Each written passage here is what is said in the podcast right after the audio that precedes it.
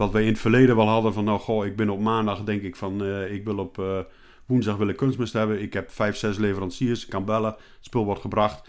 En allemaal voor een prijs dat je denkt van, dat is goed te doen. Als het boven de 20 euro kwam, dan was het al, deed het al pijn. En nu zijn we toch in een situatie terechtgekomen dat het heel anders is.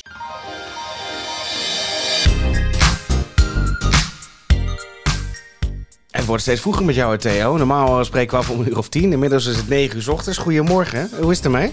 Ja, goedemorgen best. Ja, het is uh, mooi mistig weer. Het is wat uh, bewolkt, dus het, uh, het was flink aan douwen. Dus dat is op zich wel mooi. Man, man, man, man, wat is het droog. Er mag toch wel een keer wat regen komen. Dus dat, uh, dat zou heel fijn zijn. Maar dat is er op dit moment nog niet. Nee, nee, het is heel erg droog. En dat heeft natuurlijk effect op, uh, op alles wat uh, moet groeien en bloeien. Um, het betekent eigenlijk dat je moet gaan plannen, of niet? Ja, je moet gaan plannen. Kijk, het belangrijkste is op dit moment, als je gras gaat maaien... Dat gras heeft nog niet alle stikstof opgenomen. Zeker onder die kurkdroge omstandigheden. Dus wat ga je doen? Uh, ja, ik zou in ieder geval de, de Graas N-app erbij pakken. Ja, het is een open deur, maar met de Graas N-app en je kunt netjes de maaidatum vul je in. En dan ga je kijken van die tweede snede, wat gaat er gebeuren? Ik, de, de Graas N-app weet wat er bemest is, neemt mee wat er van de eerste snede nog over is. Neemt dat mee naar de tweede snede. Je gaat je planning maken, waar wil je op uitkomen, met welk ruwe eiwit wil je uitkomen. En dan ga je daar een bemesting op toepassen. En dat is gewoon een super hulpmiddel die GraZen app uh, voor diegene die hem nog niet heeft. Hij is uh, makkelijk te downloaden. En het is een uh, programma, ja, het, het, het, het, helpt je heel snel vooruit. Weet je ook wat er gebeurt in de grond als het zo droog is? Gaat alles stil liggen. dat is... Hey, zonder vocht staat transport, staat alles stil. Planten verwelken, dan gaat alles stil liggen. En als het niet trans transport is, en dan maakt het niet uit in welke vorm, als je stikstof op die bodem gooit, Als je dat nou doet in de vorm van nitraten, ammonium, ureum, vloeibaar, maakt niet uit. Als de bodem gewoon stil ligt, dan gebeurt er niks. Dan gaat er geen transport, wordt niks opgenomen. Dus het ligt stil. Dat lijkt me vooral lastig voor de planten die inderdaad nog op moeten gaan komen. Uh, we horen verhalen in Brabant. ZLTO trekt in ieder geval aan de bel. Als je kijkt ook uh, over de bieten, hè, waar normaal zeg maar 80.000 stuks per hectare op moeten komen. Nu 15, 20.000. Die moeten opnieuw gaan inzaaien. Maar ook voor de maisplant is het dus ja, behoorlijk extreem. Ik, kan je die nog ondersteunen op een bepaalde manier? Ja, vocht is lastig. Dat is gewoon beregenen. Dat is het enige wat je kunt doen. Um, ja, het tweede risico, het wordt steeds gevaarlijker met alle vraat die er is. Dus hoe langer het duurt dat het pitje in de grond zit, des te meer tijd hebben de, de roeken, de kauwen en alle andere gespuis wat gek is op maispitjes. Die, die hebben dat tijd om eruit te peuteren ja, mocht hij gaan groeien, komt hij boven. Ja, kijk, dan is het die extra ondersteuning geven. Onder stressomstandigheden. Ja, voor, voor, de vorige keer hebben we het er ook al over gehad. De biotrak ja, is een, is een, een, een, een, biostimulant met spoorelementen. Ja, die onder extreme omstandigheden helpt hij toch die plant toch in de benen. En houdt hij toch de groei erin. Dus op het moment dat je groeit en je gaat met je herbicide op pad. Je gaat je onkruid bespuiten. Pak dan ook in gedachten is even die biotrak. En voor België mag de Solatrel, daar zit dan uh, fosfaat in. In Nederland uh, mag dat niet in verband met derogatie. voor die bedrijven die er wel kunnen, die kunnen altijd ook naar de Solatrel grijpen. Maar daar zijn in ieder geval die twee middelen, bladmeststoffen, om door die stresssituaties heen te komen. Daar is ook nog steeds een RFQ voor. Daar kun je op yara.nl slash mais of yara.be slash mais kun je een RFQ aanvragen voor onze Biotrak en voor onze Solatral. De wereld staat misschien wel een beetje in brand als we kijken naar alle ketens die er zijn over de hele wereld. Uh, zijn er belangrijke lessen te trekken uit hetgeen wat we uh, de afgelopen jaren hebben gezien? Ja, uh, er is flink spanning in de markt gekomen. We hebben gezien dat niet alles vanzelfsprekend is.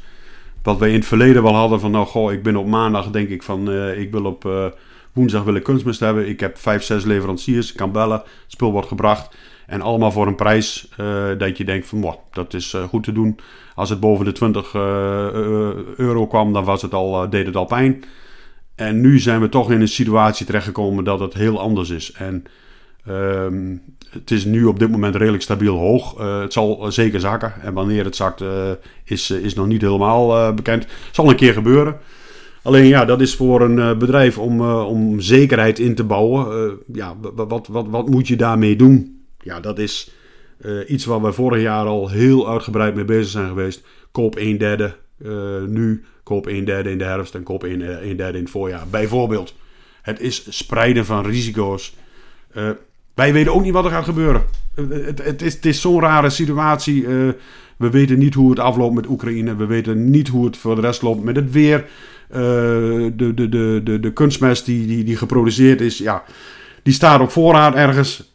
Alleen het moet nog wel doorlopen. Kijk, maar op het moment dat er nu ook geen regen gaat vallen, zijn er ook mensen die zeggen: Nou, ik wacht nog. En dat is misschien denk ik ook wel een goed advies. Doe rustig aan met bemesten.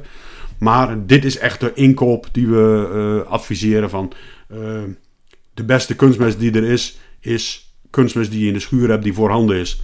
Kunstmest die ergens in een pakhuis staat waar je niet bij kunt of dat nog geproduceerd moet worden.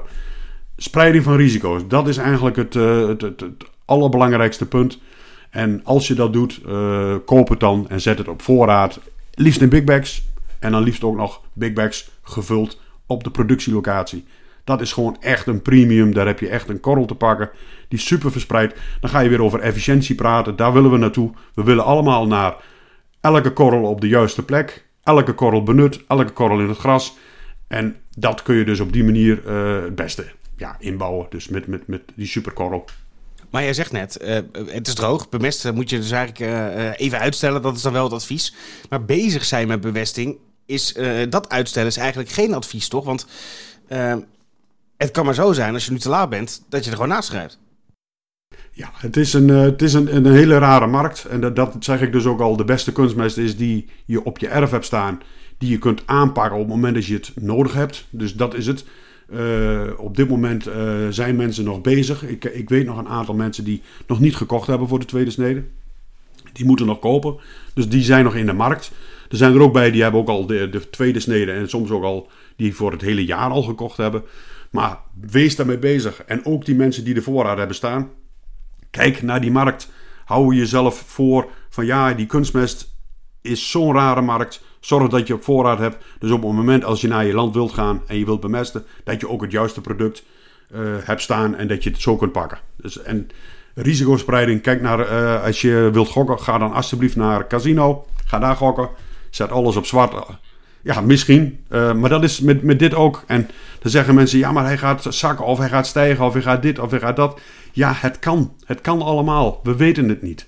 Dus dat is het, het, het, moeilijke ervan, dat is in het casino ook. Als je alles op rood zet, kan het best wel wezen dat je na drie keer geen stuiver meer hebt. Het kan ook wezen dat je miljonair bent. Alleen het, je, met je bedrijf, je bedrijf is geen casino. Maar is, is, het, is het dan zo dat die, die, die prijzen op dit moment heel erg aan het fluctueren zijn? Of zitten wel, uh, uh, ook al zijn ze hoog, een bepaalde vaste lijn in de laatste tijd? Ze zijn op dit moment waren ze iedere keer stabiel hoog. De verwachting is, en zeker gezien uh, het, het weer, de behoefte en dergelijke, dat die gaat zakken. En hoeveel die gaat zakken, geen idee. Maar dat is korte termijn gesproken? Dat is korte termijn. Op lange termijn weten we ook niet, want we weten ook niet hoe het verder gaat. Kijk, uh, de, de, de, de wereld heeft behoefte aan voedsel. En 50% van al het eten op aarde wordt geproduceerd op basis van kunstmest.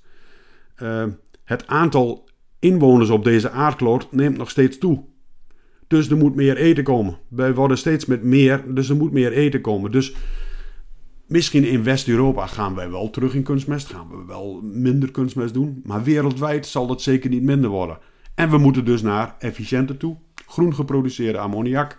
Dus op waterstofbasis. Daar gaan we ook naartoe. Zijn we druk mee bezig. Komt in Sluiskil ook. Een gedeelte wordt zometeen overgezet op de groene ammoniak. Dat is al met een paar jaar hebben we dat. En dan kun je daar ook voor kiezen. Dan kun je zeggen van ja, ik wil geen CO2-uitstoot gehad hebben voor mijn kunstmest. Die zal wat meer kosten. Maar we zijn inmiddels jammer genoeg al gewend aan wat hogere prijzen. Dat is een, een, een ontwikkeling die gaande is. Dus, de, de, dus er, er zijn veranderingen op komst. Maar wat er precies met die prijs gaat gebeuren, onbekend. En op korte termijn hebben we dus inderdaad een, eh, een kleine daling verwacht. Maar voor de lange termijn eh, is de toekomst eh, ongewis, zoals zo vaak. Dus het advies luidt, uh, dus eigenlijk gewoon: wees ermee bezig en wees je er bewust van. Zodat je naar die risico's kunt spreiden. Want dat is denk ik het centrale thema van de podcast. Misschien over het laatste half jaar: risicospreiding. Ja, klopt. Risicospreiding. Kijk, en dat is een ding. Daar moet je mee bezig. Een derde, een derde, een derde. Ga daarmee bezig. En dat is het ding. Theo, mag ik je heel hartelijk danken. Ik heb nog één ding. Ja, vertel. We hebben Oh, ja, ook nog in- in graslanddagen België, in, België. Wij, gaan, eh, wij staan op eh, 18 mei staan wij in Ieper. Op de Limagrain graslanddagen. Daar eh, mag ik eh, de mensen wat vertellen over graslandbemesting. En de 24ste staan we in Turnhout. Ook op de Limagrain graslanddagen. Het is wel vereist om je ervoor aan te melden. Het gaat ook om spuitlicentiepunten, fyto-spuitlicentiepunten.